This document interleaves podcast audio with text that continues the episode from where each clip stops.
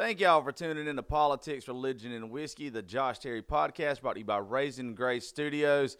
Today, I have got somebody that I'm kind of wigging the fuck out that he's on my show because I've been watching his videos and pissing my pants laughing for a couple years now. Probably the coolest ginger in the world besides, you know, for me. And that is Mr. Ginger Billy. How you doing today, brother? Good, brother. How you doing? Hey, I can't complain. What's the weather like over your way? It's nasty. Where are you from, by the way?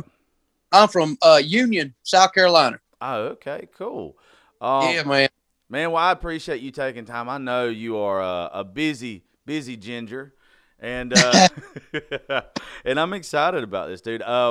One of the people that folks have constantly asked me to get in touch with to do my show has been you. And I was like, you know what? Ooh, that's awesome. Bring the two coolest gingers in the world together. Then we found out we're 33. We're both. Yep. We was meant to do this. We could call this podcast Two Gingers, No Soul if we wanted to. You know what I'm saying? I definitely don't have one, bro. Yeah. I actually lost mine. If I did have one, I lost it in a card game in a ninth grade chemistry class because I'd done run out of lunch money. So I bet. Oh. Buddy won it, so he's got two souls. I got none. So, well, I hope he did something good with it because we would have ruined it anyway. This is very true. So, Mr. Ginger Billy, how'd you get started, or what made you get started in all this, and to be just the phenomenon you've been on YouTube and social media that you've been, man? This was all 100% an accident. None of this was meant to happen. Okay. Man, 3 years, I've got a background in the medical field. I worked for 14 years at the hospital as a respiratory therapist. Okay. Yeah. Now I don't know what in my mind clicked that I wanted to do a video, but one night I saw where Dale Earnhardt Jr. had retired from NASCAR. And I was like, man, this is the biggest thing that's happened to rednecks in forever. So I went and got my dad, who's a big Earnhardt fan. I was like, hey, man, you got any Earnhardt gear? So he gives me this button-up shirt that he had forever and a hat, man. This old flat bill hat. I wear it to this day, most videos out on stage. And he looked at me and said, boy, let me tell you something. He said, you mess my hat up or you mess my shirt up, and I'm going to beat your ass. So I put his shirt on, I put his hat on, and I played this old sad Adele song, and that was the first video that I did, and it shot up, man. I thought it was something at the point in time. It was like 1.5 million views or something like that. And I started getting contacted from people, and I was like, oh my gosh, man, this is crazy, you know? And then a couple weeks later, I saw where the romper, that male romper. Oh, I don't know shit, if I remember that video, dude. You tickled the shit out of me. Well, see, I saw where these guys were selling these rompers for men, and I was like, okay, I'm going to go to JCPenney here in Union. I'm going to buy a girl romper. And I went and bought one. Well, I was like, just give me the biggest one you got because I got them wide shoulders. So bought one, had the wife cut the legs off of it a little bit, went out in the backyard and did that, man. And I wake up the next day and it's got like 8 million views, end up like 60 or 70 million views altogether. And I'm getting contacted from all these websites and everything else. And I'm like, man, you know, there might be something to this. I had fun doing it. I mean, people just seeing the reaction of people, you know, and the fact that people liked it and they were enjoying it and they were laughing and people was actually getting along, you know what I'm saying? And everything. And that was the coolest thing to me. I'm like, okay. So that's kind of what made me decide. I was like, okay, I'm going to try this. I'm just going to see what happens. And I never, ever meant for it to be a career. I never thought that it would be something that a year into, I quit my job at the hospital, you know, and man, I'd never, ever been on stage before. I'd never done stand-up comedy before. And I had a guy came to me and he had a comedian that I knew and that he had signed. He's like, man, you ever done stand-up? And I was like, no. And he said, okay, well, we're going to get you in stand-up a little bit. Well, my first time ever doing stand-up, man, was in front of 4,000 people at the Golden Nugget Casino in Louisiana. Whoa. Okay. Yeah, he flies me out there and he's like, you got 5 minutes. I'm like, well, this is a sink or swim situation, you know? So I get out there and I do it and I love it. I mean, it's the biggest adrenaline rush, biggest high you could ever have. And believe me, I've been high a lot. So that was the best high you've ever had. And that kind of started my stand-up career. And then the two just coincided. And I've just, for the last 3 years, man, just been rolling the videos out and continuously doing the stand-up. And now it's kind of become a challenge to me because a lot of these social media guys, they can do videos, but they can't do it on stage. There's a lot of guys that can do it on stage, but they can't do it on a video. So I want to do both. You know, I want to be able to, I want to be real deal, your Tom Segura, your Dave Chappelle, your Bill Burr. I want to be able to do that on a stage, but I want to be able to be my video guy too. You know, me and you was meant to be best friends. The fact that you just dropped those three names, mm-hmm. you're fucking, oh man. People don't realize what it's like when you get on stage, bro. Do what now? People don't realize what it's like when you get on stage. And when you got people cheering you on and everything, it's something that you can't teach. But, man, it's also the biggest challenge in the world to know that you were on a stage. Because, man, when I was doing videos, I was like, man, I can do stand-up. You know, I make people laugh on a video. But you get on a stage, these people are looking at you, and they're saying, make me laugh. And it is... It's such an art, man, you know, to do it. And it just feels, I don't know, like the biggest accomplishment in the world to make somebody laugh at you in that stage, I guess you could say. We'll laugh with you and not at you, because you get a lot, of folks that get on stage, just make an ass out of themselves. And then walking off, people's like, oh, what a dumbass. But like with your stuff and real good comedians, then they walk away laughing. We like Chappelle makes himself laugh at every fucking joke he tells. Yeah. You know? Yeah. Yeah. And that's the thing, you know, right. Being the laughing at my jokes, not laughing at me because I, you know what I'm saying? Well, I think that's with your videos though, dude. You don't make an ass out of yourself. You're funny, but you don't. There's a lot of people you know, just like I do, folks you see on TikTok, Instagram, whatever, that's doing these videos, they end up just making themselves look stupid as hell, and that's how they get followers or whatever. Your stuff is just like you're making a joke about something and people's laughing along. Yeah, and see, that's the thing too. I told myself when I started this that, and I know exactly what you're talking about. You've got these people that they blow up, man. They blow up so quick, but they have nothing. It's not really talent. It's just stupidity. Yes. And they can only do so much stupid stuff before they fizzle out. Yeah, they're a big name for a year, but after that, they're not. That's like to me the Daddy Longneck kid. Oh, I hate that kid.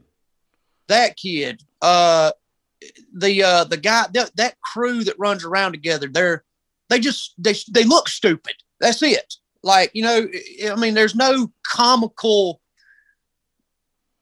I don't structure there. It's just stupid. There's no, there's no substance to it. Like it's a one trick pony is what it is. It's, they found a way to do something. They do it and they do it and do it until it wears out. It wears thin to where somebody like you and other good, comedians, can change it up, and you can go from maybe talking about a romper in one video to, you know, politics in a funny way in the next. Like that's how people keep going, is if you see the same thing, if you hear the same song over and over and over, it don't matter how damn good it is, you're going to get tired of it. Yeah. Yeah. That. And I mean, I like, man, I've done so many different things in these last 3 years, you know. Yeah. There's times where I just go off on a rant, but there's times where if I see something funny, like, you know, them yoga breeches I wore, the ones that shit, that was funny. Yeah. See, man, I want to do, that's like I modify these cars now. I cut that van into a truck. You know, the more things I can spread out and do, I don't want to just be one straight. I want to be able to just be able to branch out and do anything and make it funny. You know, I don't know if you follow Joe Rogan at all. I'm a huge Joe Rogan guy. And, yeah, I like Rogan too. He's awesome. And he'll tell you straight up. He does the MMA stuff. He does the stand-up. He does the podcast, the #1 podcast in the world. And he does all these different things because he doesn't want to be a one-trick pony. He wants to be able to go do whatever. And I think that's what folks like you, I mean, hell, you've only been doing, what, this 3-4 years now? 3 years. Yeah, we're both 33. By the time me and you are 40, oh God, we're going to be fucking the baddest gingers alive. Yeah. Yeah, well, that's the thing, man. I keep telling myself right now, if you look, okay, Larry the Cable Guy, Bill Engvall, Jeff Foxworthy, those were your blue collar, man. Those guys were huge, right? And they're still big names, but there's not one of those guys right now. Nope. There's no, if you look around, I don't know, and I'm not saying, this is not a cocky way, but I can't really name any other rednecks doing what I'm doing. You know what I'm saying? And you can't, and I'll tell you why. It's because it's not that they played it out, but they did a very good job of what they did, but they only appealed to rednecks. You are a person that your comedy, it goes over that line. It's where it doesn't matter if you're a redneck or not. You're funny in the stuff that you do. There's a lot of people that will find that gimmick, the Larry the Cable Guy, the Jeff Foxworthy thing. And as soon as they reach their maximum audience, there's no farther they can go. People from all different backgrounds think you're funny. You don't find many inner city folks or whatever laughing at Larry the Cable Guy, but I see them on your posts all the time laughing their ass off at you. Yeah. And I tell you, man, I look at my demographic. And I've been very blessed because, yes, I'm a redneck. I'm from out here in the middle of nowhere, country. But I look at the people, and you're right, man. It's people from, I've got 100,000 fans in Australia. I've got 70 or 80 in Denmark. And then, but it's different ethnicities, man. It's not just like you said, it's not just you white country folk. It's people just of all ethnicities, all backgrounds.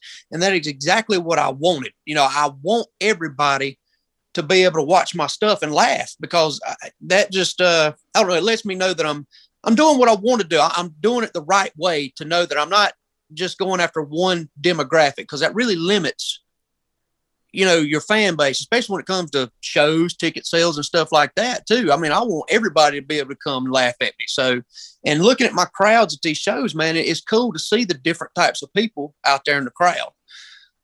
It really is cool. Yeah. But I 100% agree with you. That's the right mindset to have. A lot of people just find their demographic and they go after it. You expanding like outwards on that. That is what's going to make you successful, or keep you successful, excuse me, and everything. You don't find people like that. Like you see right now, and it tickles the shit out of me. After the election and everything, you had all these people that blew up because they were conservatives or whatever for Trump. And now they have no content.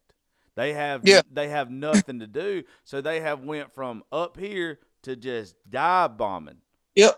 Well, see, that's like you just said, and that's why I stay away from politics, because, man, on my page, people get on Facebook and social media, and they spend, God knows how many of them spend most of their day pissed off about some political post, or they're fighting on a damn keyboard, a conservative fighting with a liberal, but they can come to my page, and it does not matter what their political belief is. They can laugh at my stuff because, but there's one guy in particular. I agree with what you're saying with that. You ever heard of Graham Allen? Yeah, I know Graham. I like Graham. I truly do. I love Graham. I've talked to Graham before, but to me, these guys put themselves in a corner. Yep. When they go so hard into this political niche that they're in, man, once you're there, that's it, Bo. You're going to build a fan base, but you're going to plateau off at some point in time. Well, one of the things that I say preach, one of the things I talk about a lot is I do want unity. I want the rednecks to get along with the inner city. I want the Southerners to get along with the Northerners. I want the Americans to get along with other countries. And the best way to be is how you are, how I strive to be. And that's where you don't put out a negative message even when you talk about such of those things. You've kind of got to be in the middle, but you have to be real about being in the middle. With Graham and some other folks, like you said, they've trapped themselves to where now, I pray for the best for our country, and that means that people that are in politics, they need to succeed, so we succeed. And I'm not going to paint myself into a corner to where I can't root on other people or, you know, even like you. I believe there is a big enough pie for what you're doing in this world, to what I'm doing in this world. We don't have to knock one another. We don't have to step on each other's toes. Why not fucking help one another, you know? And, well, not just – and we're 33 years old, dude. Yeah. Okay? We're adults. This whole fighting that I see all the time is so elementary, man. It's kindergarten to me. It looks like something a bunch of kids are doing out at recess. You know what I'm saying? Like, it's just meh, and it absolutely solves nothing. Nope. It's a bunch of kids that wasn't taught how to share is what it is. Yeah. It's a bunch of little greedy sons of bitches is all it is.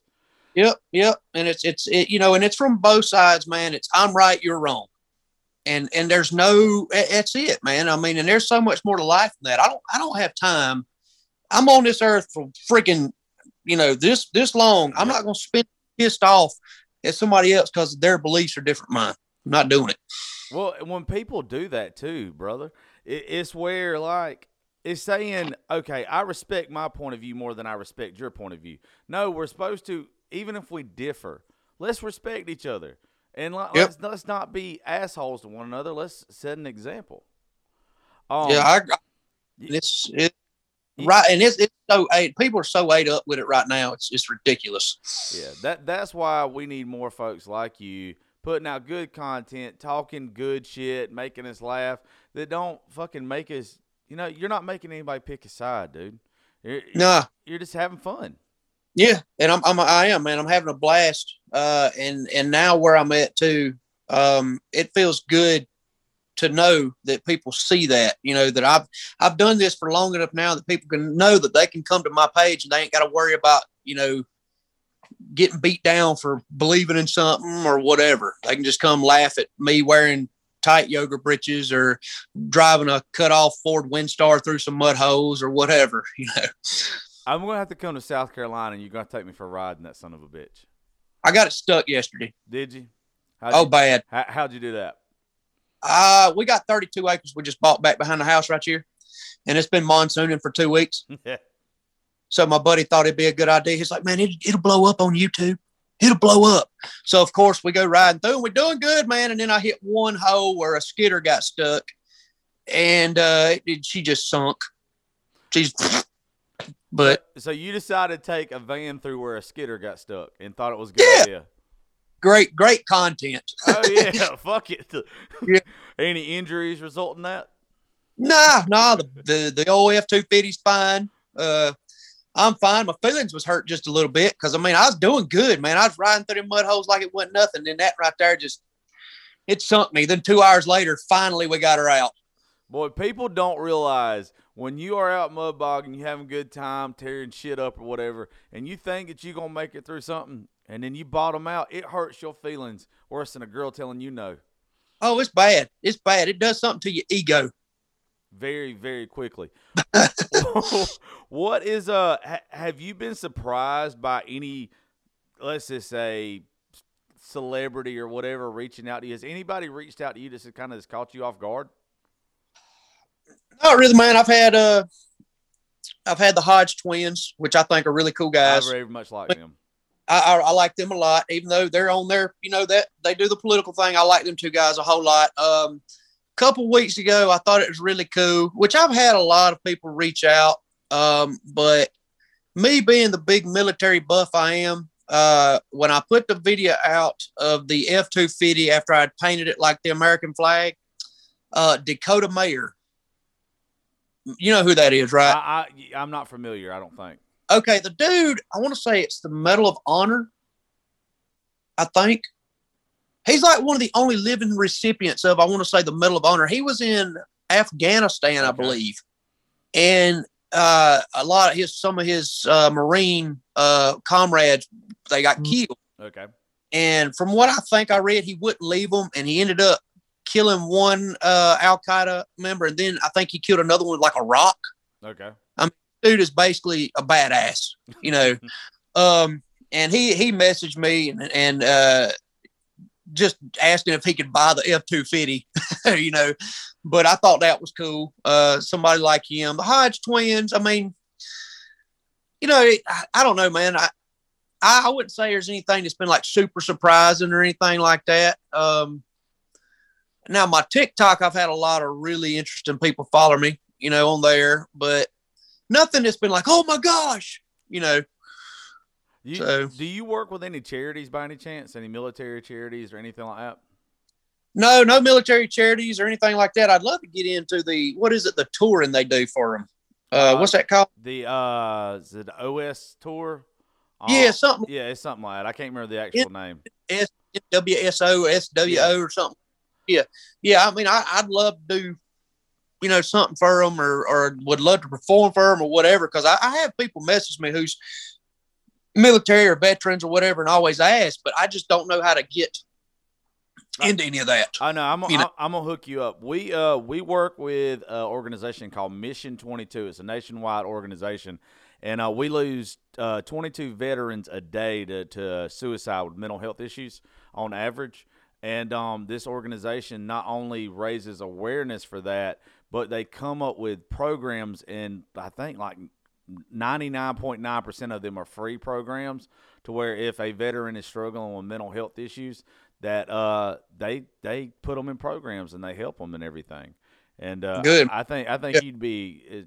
I knew that you supported military and stuff, but you being that passionate and everything about it, I'd love to see you like with some of that stuff. Yeah, and they would love your ass. Yeah, well, I have you know, I get several messages a day, and they mean a lot to me, especially with the ones that suffer from PTSD and stuff like that, and the ones that have been overseas and the stuff they've been through, and to message me and say, man, you know, I suffer from depression, I suffer from this, but I watch your videos and they make me feel better. It just means a whole lot to me, man, to know that, yeah, I'm making people laugh, but this dude here, what he's done, or this lady, what they've done for this country, and I'm making them feel better, you know, it means a lot to me. See, that right there is the mindset that everybody that does what you do need to have, to be honest with you, is you realize why you get to make these videos and you get to do all this shit is, you know, because we live in the land of the free because of the brave. And, yeah. And, dude, I get messages, but there is no way I get the amount of messages that you get. So I can only imagine how overwhelming and everything it is. But I definitely can see you just being so uplifting and helping so many people just by making them laugh and taking their mind off the bullshit. Yeah. And man, there is times, you know, because for the first year that I did this, I didn't get paid to make videos. I just made videos, you know? And then the second year that this rolled around, I started making money on YouTube, and I started making money on Facebook and all that. And that's when it started getting stressful, was when the money came into play. Oh, yeah. I started making money. And I have to tell myself a lot, man. I have to tell myself when I get stressed, I'm like, dude, you know, you started all this not making a dime to make people happy.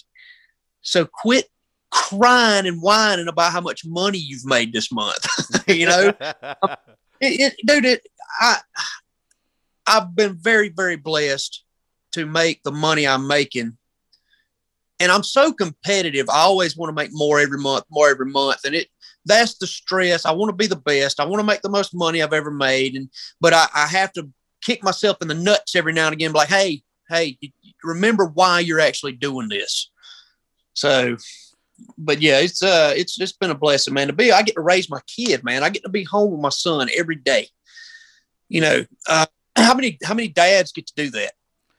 I mean, yeah, my daughter's 9, and it is the biggest blessing out of all of this stuff, from the podcast and working in radio and everything, that I've got to be in more of her life than most of my friends are to their children. And I'm telling you, that alone in itself is payment enough for trying to come up with content and trying to come up with good guests and everything on the show. It's the fucking world to me, dude. Yeah, it is to me too, man. Cause the first 2 years of his life, I was touring, man. I probably did 150 shows or more. So I was working at the hospital full time, 3 nights a week. And I was touring the other 3. So I would come directly home from tour and go back to work. So for his first 2 years of his life, man, I didn't get to see him much. And then when I got rid of this manager that I had and I started managing everything on my own, now when I do shows, him and my wife come with me. He walks me out every show. He walks me out. He ain't got no shirt on. He walks out in his little Daisy Dukes. He got his little hat on. So he walks me out every show. He gets to feel the pump of the crowd. And that's my dog barking. But, hey, but yeah, man, I've been very fortunate to have him tag along, because I want him to grow up like, man, I did so much cool stuff.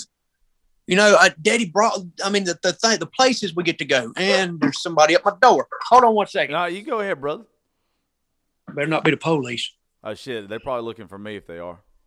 Oh, this is a fella looking for his dog.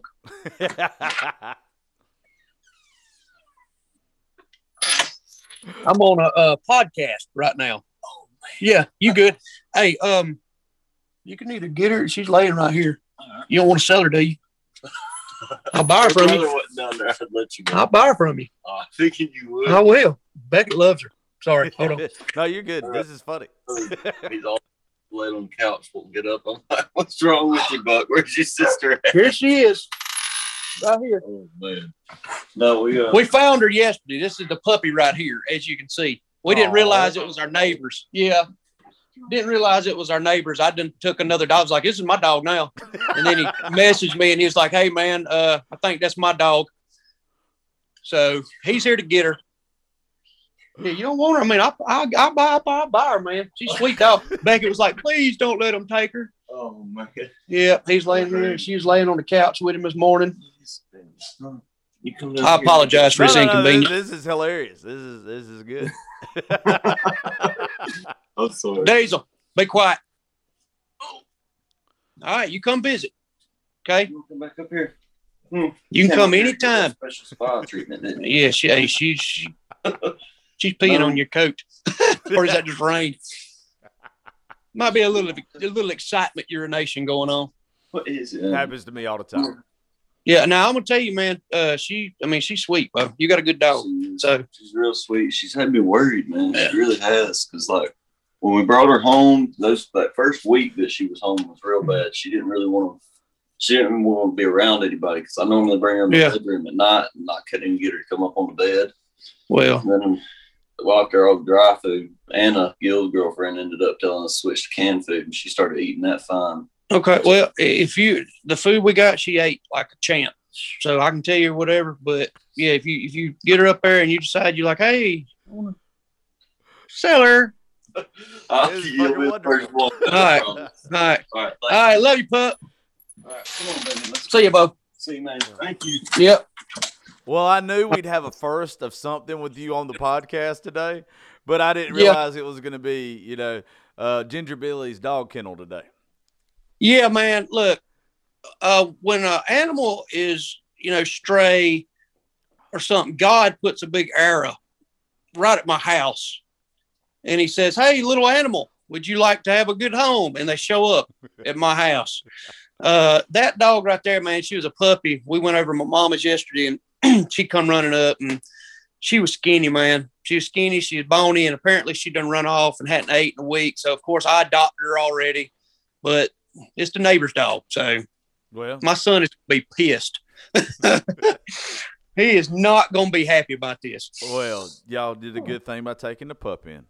Yeah, okay, I'm sorry, dude. I'm sorry. That would happen during my podcast. No, I fucking love it. No, that's one of the things about, like, my show, dude, is I try to just put real out there for real people, and I had a feeling, like, when I looked at your stuff and like us messaging back and forth before this, like I knew you were a real dude, and just even how you treated that guy, man. I appreciate that. And I know the people that love you appreciate you be acting like that. Well, man, that's actually honestly why I got away from the whole the manager I was with was because, dude, it was like they didn't. This production company didn't want you to be who you were. Yeah. I was even told, hey, you're not just somebody, you're more than that. Like with meet and greets, man, people, I don't like making people pay for meet and greets, dude. I figure if you come to my show and you pay $25, $35 for a ticket, you should not have to pay any more money to take a picture with me. And this was something that they were, oh, no, you know what? They've got to pay money. If you don't do it, blah, blah, blah, blah. And there's just, you know, it's just not all, like I said, I have to talk myself back about the money thing. And it's not all about the money, man. It's the fact that the last 2 years I've gotten to be me, and I haven't had somebody tell me what to do. And I get to do what I want to do. I manage myself. I manage my shows. I manage my social media. Everything has grown exponentially because people, I think, see the authenticity. You know, it's not, you know, this is just my life, man. I don't want you thinking I'm a superstar. I don't want you thinking I'm Hollywood. I'm just some dude. Well, you know, that's probably why you resonate with people so much, though. And I'm sure it's grown more since you didn't have a manager, because you quit having to ask, hey, can I post this? Do you think this is good if I can post this? Or whatever you would do, because then you just get to be you. And that's how somebody really connects, is when they like us for us. You know, they're going to love you as long as you stay true to you. The second they start thinking you're fake or you're a sellout, oh, you're going downhill and you're going down quick. And I've seen it happen very, very quickly to a good many of people, because basically that exact reason. they're not themselves anymore, man. They're not. They don't get to be themselves. And it's not because of them per se, it's because of who's telling them what to do. Yep. You know? How come there's not a Ginger Billy podcast, by the way? Dude, you know, I thought about doing that, but to me, there's so many podcasts now. Now, if I'd hit it maybe 4 years ago, I guess, but I feel like the market is so saturated with podcasts that I would want to come with something that people have never done before, never seen before. I don't want to just do what everybody else is doing. You know, I've tried to think of ideas and stuff like that, but nothing has hit me to the point to where I'm like, it's worth my time. No, I'm telling you. All right, so it is saturated, but people like you, it blows up. It blows up overnight. And it wouldn't take anything more than you doing an episode or two a week, and you having some reaching out to folks on social media, or whatever. Hell, I'd help you with it. You'd strike gold in no time. And it's just because people want to hear. I mean, think about your videos, as you like to call them. Your videos are what? What's the longest video you've done? 3 minutes. All right. Saying like your TikToks are less than a minute, right?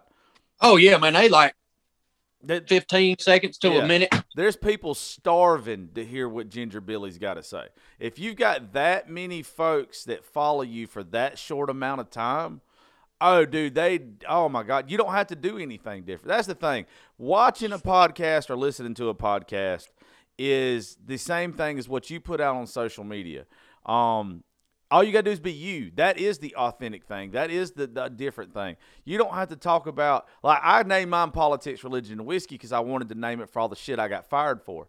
And so, better than, you know, the name of your podcast being like groping and inappropriate, talking or something that. Yeah. We I could have come up with some dumbass names, but I tried to, I tried to market it the right way. But no, dude, you would hit a home run over fucking night with it. But you know, one thing I've noticed too, though, a lot of these guys do this because now, like I said, you know, Facebook pays, right? Yeah. And I noticed like a lot of these guys before Facebook paid, they put out a video maybe once or twice a week. Okay. Yeah. But now they've gotten greedy, and I see guys posting 3 to 4 videos a day. And, dude, you can look at their following. Their following has dropped because people don't want to see you that many times a day. Nope. Okay? It's obvious that you're being greedy is what it is. And you can look at their views are dropping off. I mean, their fans are dropping off. But to me, I like to post once, maybe twice a week, because to me, that's not too much. You know what I'm saying? People say, oh, well, I wonder what he's up to. And they want to tune in to see what you're doing. Well, you know, I don't want to smother people, I guess you would say. I 100% agree with you on that. And when you get these folks that are posting so much, not only do their views drop, but the level of their content drops. Sucks. If you will take the time to do a video or two a week and you actually think about it first, it's just like writing a skit or anything like that, dude. Take your time with it. Perfect it first. Then do it. If you jump the gun and you're posting 4 a day or whatever a day, you're not thinking shit through. And then garbage. Yeah, it's garbage. 5 days later, you're like, fuck, I could have made that better. Yeah, but see, these people don't care, man. And see, that's the thing with my videos. If I don't think it's going to get at least 1 million views, I don't post it. Yeah. I mean, if you look, every one of my videos on my Facebook has got at least 1 million views. And that, man, I will record. And I'm like, I'm not posting. I will record all day. I will edit it, and I'll look at the video. I'm like, nah, that's garbage, and I'll delete it. I mean, I've gotten to the point now to where I critique myself so much that it's almost a bad thing sometimes. I don't think it's a bad thing at all. I think that you have the right mindset. You would rather put out quality than quantity. Yeah. I'd rather me get a video out and get 5 million views and make that chunk of money than me have to make 10 videos that ain't worth a crap to make the same amount. You know what I'm saying? Yeah, but you're actually intelligent. I mean, well, you're not well, greedy, and you're smart. Yeah, I do think things through. And the greed I'm seeing, man, I've seen it so much. The greed, it's destroying people, man. I mean, it's destroying their content. It's destroying their pages. Between the greed and just the fame, the internet fame. It's like, bro, you ain't Tom Cruise. You know, just the way they want to act because they got a little bit of a following on Facebook or on social media, plus the money. It ruins people. I've seen it a lot. Well, it's people who they probably start off getting a little notoriety from being themselves. And then once that kind of wore off because it was wearing thin, then they start trying to do what you do or somebody else does. And then they become unauthentic. And then when that happens, it's just all fucking downhill, and it's a joke. They start losing money, so they start trying harder. And when you start trying harder at this, the second you start putting too much pressure on yourself to be funny or entertaining, you're screwed. Yep. You're not funny. When you're trying to be funny and you're pushing yourself, that's when people can tell. You know, you become cringy and weird, and that fucking weird kid real quick like. Yep. But I'm going to tell you, man, being in 3 years now, every time I release a video, I'm like, well, there goes that idea. Now what? It gets harder. You know what I'm saying? Like, it gets harder and harder and harder because it is just, what can I do now? What can I do that nobody else has done? I mean, 1 billion videos get posted. You know, they get posted every day. So it's like, you've got to be authentic without somebody saying, oh, you're copying that guy. You know, it gets very stressful to try to make sure you're authentic, or you can just be like these people who aren't. And they just, see, you know, I have a notepad in my phone, and every time I come up with a good idea, whether it's for the show or whatever, I write it down, and then I'll go back and I'll read through them, and I'll weed out the good ideas and I'll and everything. I about imagine you probably do something like that, don't you? Because you probably are like, when you get an idea that's something funny, you probably can't act on it right then, but you want to set it back. Yeah, dude, I got like probably about 40 yellow notepads laying around the house. I mean, just laying all around the house. So I'll walk through and I'm like, oh, idea, and I'll just find a notepad. And I'll write it down. But, man, my brain works so weird. Like, I will not have an idea for, 2 weeks, man.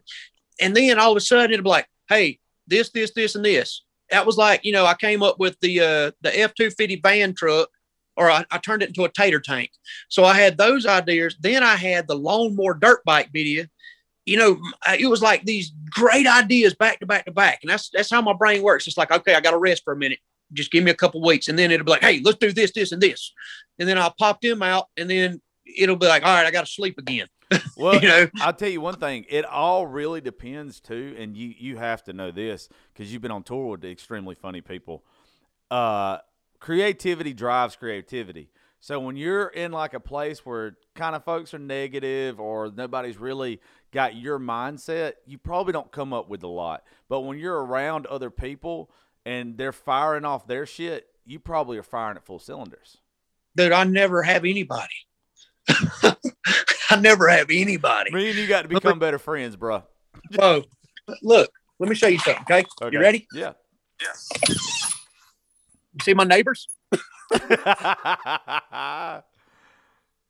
Okay, I have like nobody in my county, you know. I mean, I don't really have anybody to bounce ideas off, man. Everything that I've ever come up with, it's just, you know, I mean, I would love, like, but like you said, now there's been times where, you know, I've been around other people, and yeah, when you get a little bit of a help, a little bit of spark, man, it's like that. But 99.9% of the time, I'm, you know, it's just me. I don't have time to meet with anybody. My schedule is so darn hectic every day that it's just basically me laying in the bed every night with my brain saying, okay, what can we do? What can we do? What can we do? You know, but I mean, it's got me this far. So I guess it just it'll keep working. You're doing fucking great, dude. You're doing, I promise you, you have got, it's just something, and you've been around these folks just like I have. You've got something you can't teach. You've got something that even at 33 years old, you know, you're doing what you're doing, I'm doing what I'm doing, and we're really driving ourselves. And for most folks that are in our shoes, they're relying on other people to help them. But you can tell with you, dude, you've got a game plan. You're sticking to it. It's working for you. As long as you don't veer off your game plan and you keep being the funny son of a bitch that you are, you're fucking golden.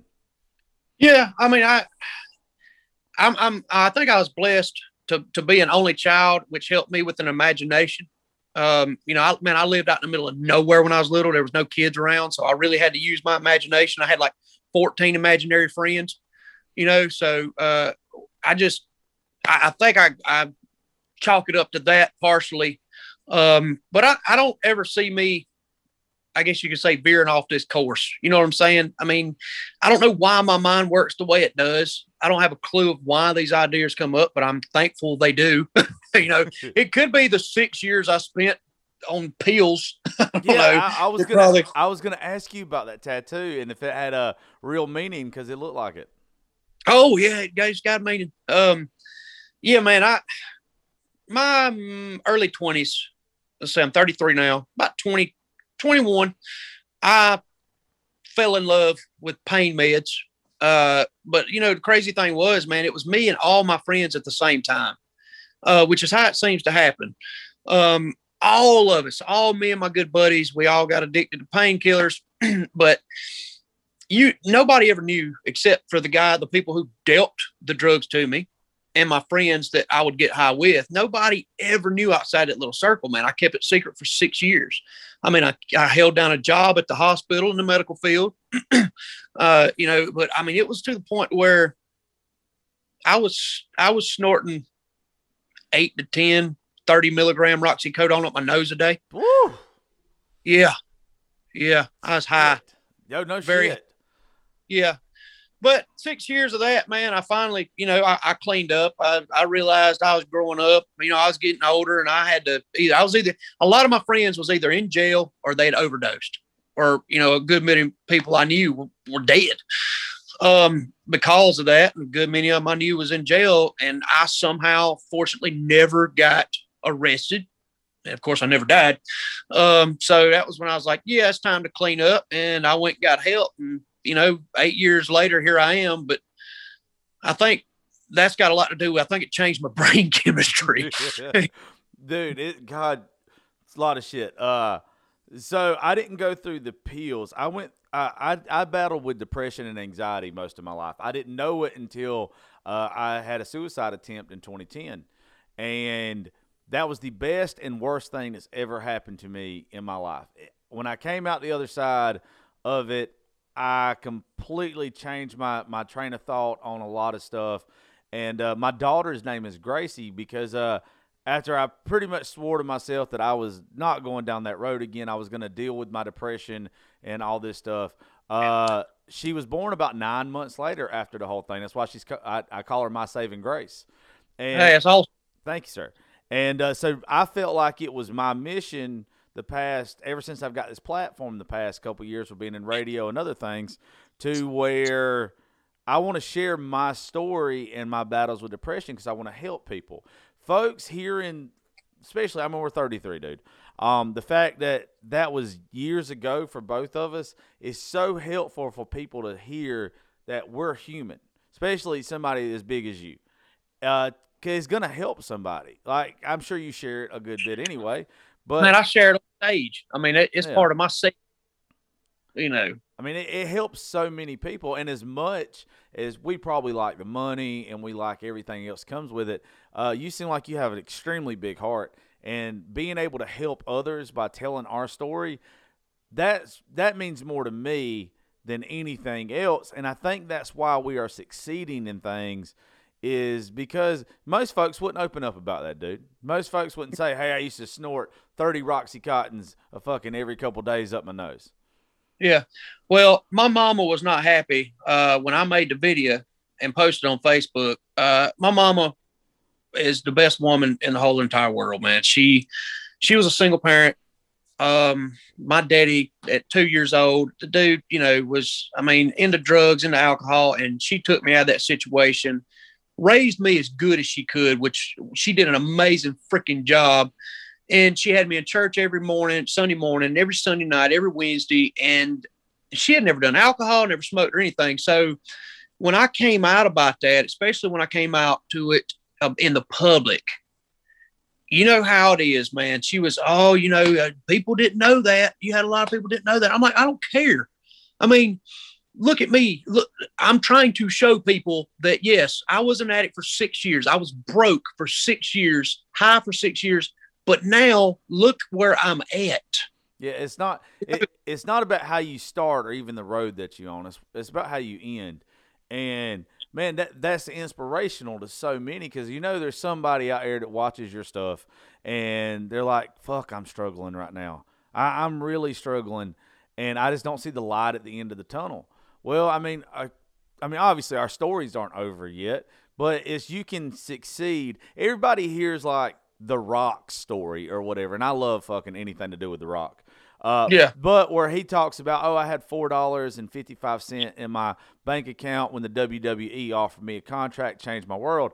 Well, that's not going to happen to everybody, but somebody like you that was struggling with addiction, you came out the other side, and just, 5 or 6 years later, I mean, look at you now. That can help somebody so much, because it's a realistic story, even though I doubt they could probably be as funny as you. Well, and see, man, here's the thing. Even when I sobered up, dude, it was actually when I met my wife. See, I'd moved down to Columbia, South Carolina, because I was engaged to another girl. Okay. So I worked at the hospital down there where I met the girl who is my lovely wife now. Well, I sobered up right around that time, left my fiance for my wife, who was Leah, and I got fired from my job, man. Now, the girl I broke up with got me the job I had. Well, I had never gotten in trouble, never been wrote up, but after I broke up with her, somehow I got fired. Okay. So I get fired. Well, my wife or girlfriend at the time, she had a house with two roommates. Okay.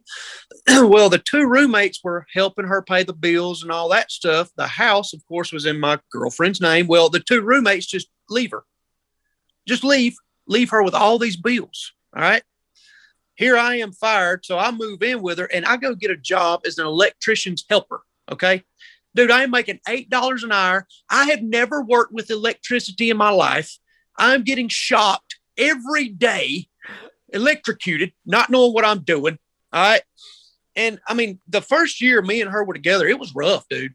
I mean, it was rough. I was sobering up. We were broke. We had nothing. I was scraping change from my ashtray to try to pay for gas.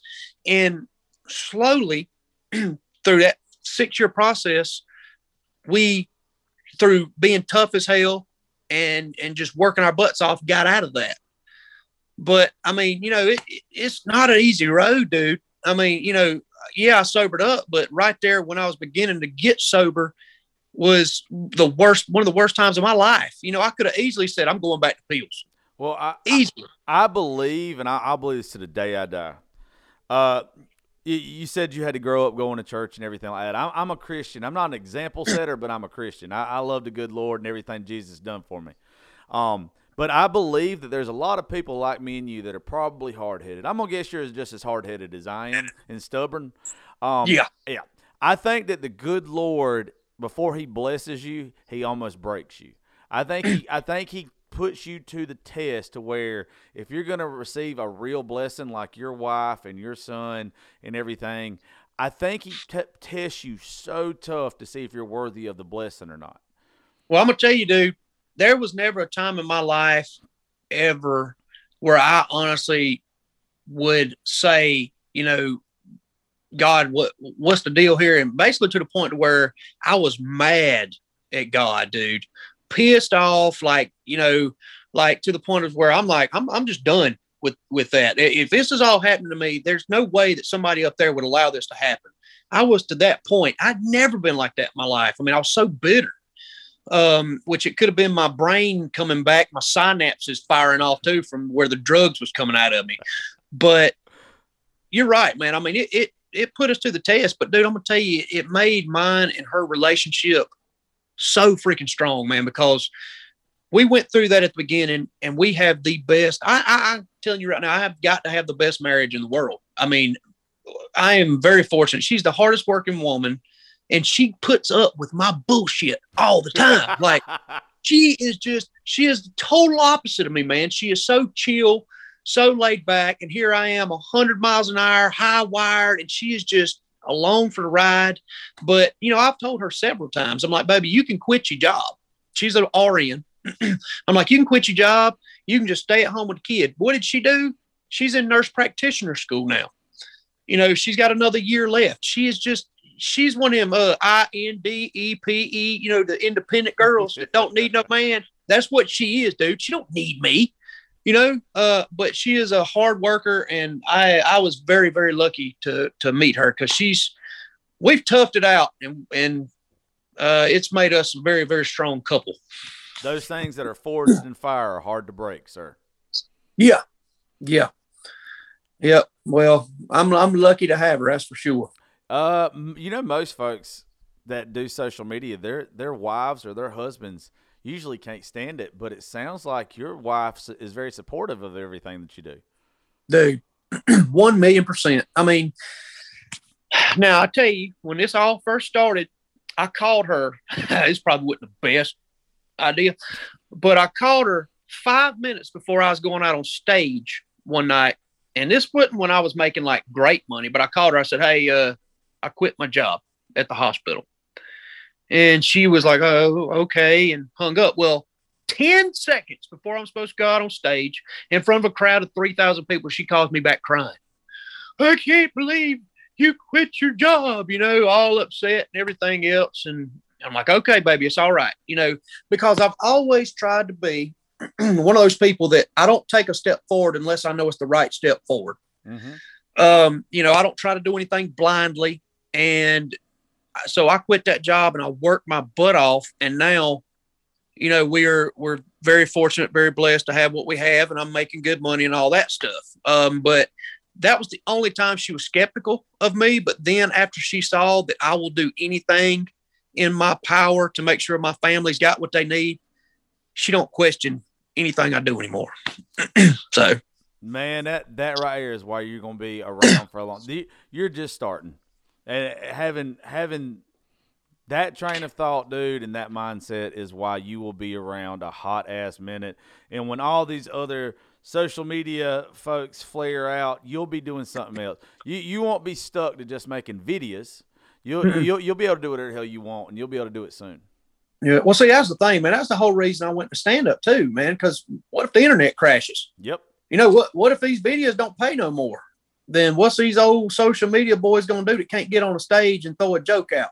So, you know, and I, like I said, man, I am so competitive that I just want to be the best at what I do. You know, there's no way I'd get on a stage if I didn't think that I was good enough to get on a stage. You know, there's plenty of people that'll do it, you know, but I just, and of course doing shows, man, it was like this weekend, I had 4 shows in Greenville, South Carolina. All 4 of them sold out.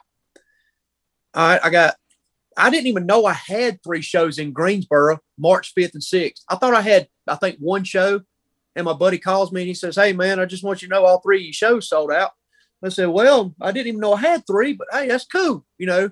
So we had a 4th. So to know that my shows are selling out, you know, once Corona's gone, man, we're really going to be touring all over the U.S. and in some big venues. And that, like you said, going on stage in front of people is the biggest adrenaline rush you'll get. People don't understand it. Well, I think that's how we end this. I know everybody's already knowing where your social media handles are, but drop them real fast. Let them know where they can find you on social media in case they're living under a rock and ain't heard of you. Yeah, well, you can find me on Facebook at Ginger Billy. Find me on TikTok at, I want to say, The Ginger Billy or Ginger Billy. It's one of them. It's 3.8 million followers. You can find it. Instagram is Comedian Ginger Billy because some douche wanted to put comedian in front of it. That wasn't my idea, management. And YouTube's Ginger Billy. So y'all check me out. Cool, brother. Well, man, I appreciate it, and thank you for coming to do this Old Country Boys show. And hell, anytime you want to bounce some ideas back and forth off of each other, I think you are extremely talented. If you ever want to do a podcast, let me help you get it started and everything. That is one thing I'm doing. I'm finding folks off social media. How you said that the internet might crash one day. There's a lot of folks I'm reaching out to that I think have talent. From me working in radio and knowing what it takes to do this, I think you could be one of the top podcasters. I think that if you did it, you'd fucking destroy it. I appreciate it, man. I appreciate it. I hope I gave you a good interview today. I hope you did. I just got to talk you into sharing it on social media now, if you don't mind. Where you want me to share it? Any damn where you can, sir. Well, how do I, you're going to have to, I guess, email me and tell me how this. I got you. I tell you what, when we get off of here, if you'll hold on a second, once I tell folks bye, me and you can stay on Zoom for a second and I'll hook you up with that information. And everybody, I'm telling y'all, go check this guy out. He's authentic. He's real. He is, he's got a good heart. I very much appreciate your interview and your time today. Mr. Ginger Billy, thank you for everything you do. And I hope you keep doing it and keep being a badass, sir. Appreciate it, man. Thank y'all for listening to Politics, Religion, and Whiskey, the Josh Terry Podcast. I'll catch y'all next time.